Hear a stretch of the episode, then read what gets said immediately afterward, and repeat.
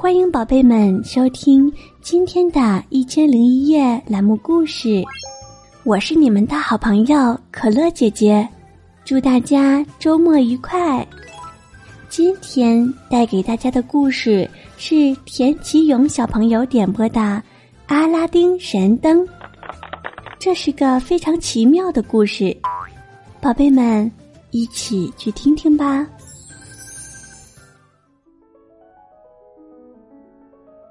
从前有一个叫阿拉丁的少年，他的父亲已经去世了，只剩下他跟母亲在一块儿，过的生活很苦。有一天，他碰见一个法师，这个法师说是他叔叔，要带他到京城学点手艺。阿拉丁相信了他的话，就跟他走了。法师带着阿拉丁到了京城附近的一座山上，在地上生了一堆火，念了几句咒语，只听见轰隆隆一声震响，地上出现了一扇石门。法师抓住石门上的扣环，把石门拉开，说：“阿拉丁，这下面有一盏油灯。”你去把它拿上来，我们就发财了。石门下面有一条地道，这条地道只有阿拉丁的身子那么宽，里面很黑。阿拉丁害怕，不敢下去。法师取下手上戴的戒指，说：“这是能辟邪的戒指，给你，你戴上它，什么妖魔鬼怪都不能伤害你。”阿拉丁走完地道，到了一个地窖里。地窖里除了有一盏点着的油灯以外，还有许多美丽的珠宝，看得他两眼发呆。过了好一会儿，他才抓了几把珠宝塞进口袋儿。他吹灭油灯，倒掉灯油，拿起油灯往回走。法师等得很不耐烦。在洞口大吼：“你死在下面了！快把油灯拿上来！”阿拉丁，你在干什么呢？阿拉丁听法师的口气很凶，有点害怕。他愣了一下，没有马上回答。法师气得“砰”的一声，把石门关上了。阿拉丁推不动石门，急得直喊叫，无意中。他的手擦了戒指一下，眼前突然出现一个巨人。巨人对阿拉丁说：“我是戒指神，谁戴上这个戒指，我就听谁的指挥。主人，你要我做什么？”阿拉丁定定心神说：“请你快带我回家吧。”说完，就发觉自己已经到了自己的家里。过了几天，阿拉丁想把油灯擦干净，不料他刚擦了三下，忽然又有一个巨人出现。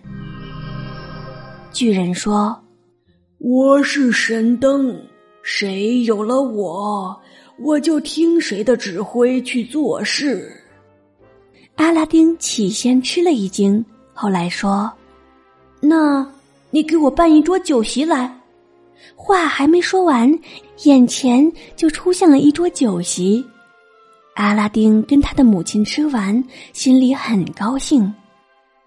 以后的日子里，他们需要什么就擦油灯，叫神灯去做。这样过了些日子。阿拉丁听说国王要给公主找一个丈夫，就叫阿拉丁给他变了一座城堡，把自己打扮成王子一样，请母亲带着他从地窖拿来的珠宝去献给国王，向国王求亲。国王见阿拉丁长相英俊又有钱，于是就把公主嫁给了他。法师知道了这件事，化妆成卖油灯的，天天在阿拉丁的城堡附近叫：“卖油灯喽！卖油灯了，旧油灯换新油灯了。公主一听，忽然想起阿拉丁当宝贝一样收藏的旧油灯，就叫仆人拿去换了一盏新油灯。法师一拿到油灯，立刻擦了三下，变出了神灯，吩咐神灯说：“快把整个城堡给我搬到非洲去。”神灯把城堡搬走了，国王发现阿拉丁的城堡和公主都不见了，非常生气。他限阿拉丁在三十天以内把公主找回来，不然就要处以死刑。阿拉丁问遍了所有的人，谁也不知道他的妻子和城堡到哪儿去了。到了第三天早上。他洗手擦戒指的时候，戒指神又出现了。他要戒指神帮他把公主找回来，可是戒指神没有那么大的法力，只能把他送到非洲。阿拉丁到非洲找到了他的妻子和城堡，但是没有办法拿到那一盏油灯，因为法师不管走到哪儿去。都把油灯带在身上。他的妻子想到了一个主意，说：“这个坏人想要我嫁给他，我一直没有答应他。阿拉丁，你去拿点安眠药给我，然后我假装对他好，跳舞给他看，等他不注意的时候，就把药放在酒里，骗他喝下去，这样我们就可以拿回油灯逃走了。”法师不知道是计谋，见公主对他这么好，高兴的喝下了那杯酒，倒在地上睡着了。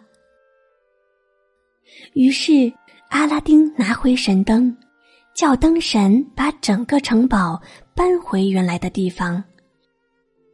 国王见公主回来了，心里很高兴，他原谅了阿拉丁，但是却把坏心眼的法师。关进了地牢。随后，阿拉丁又把母亲接回来。从此以后，他们在一起过着幸福快乐的日子。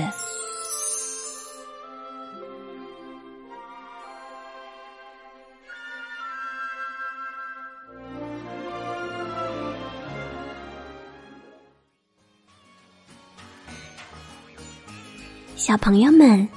阿拉丁神灯的故事，就为你讲到这儿啦，宝贝们一定很喜欢吧？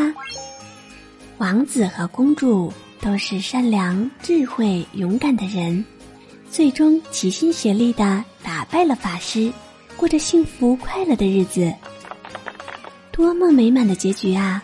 可乐姐姐也替他们感到高兴。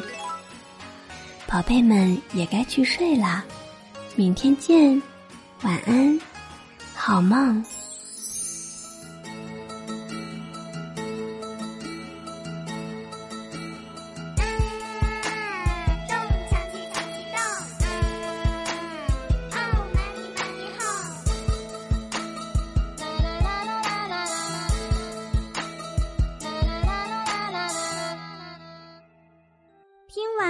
事没烦恼，做个快乐乖宝宝。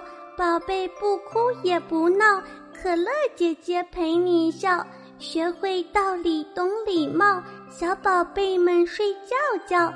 夜晚世界真奇妙，明天故事会更好。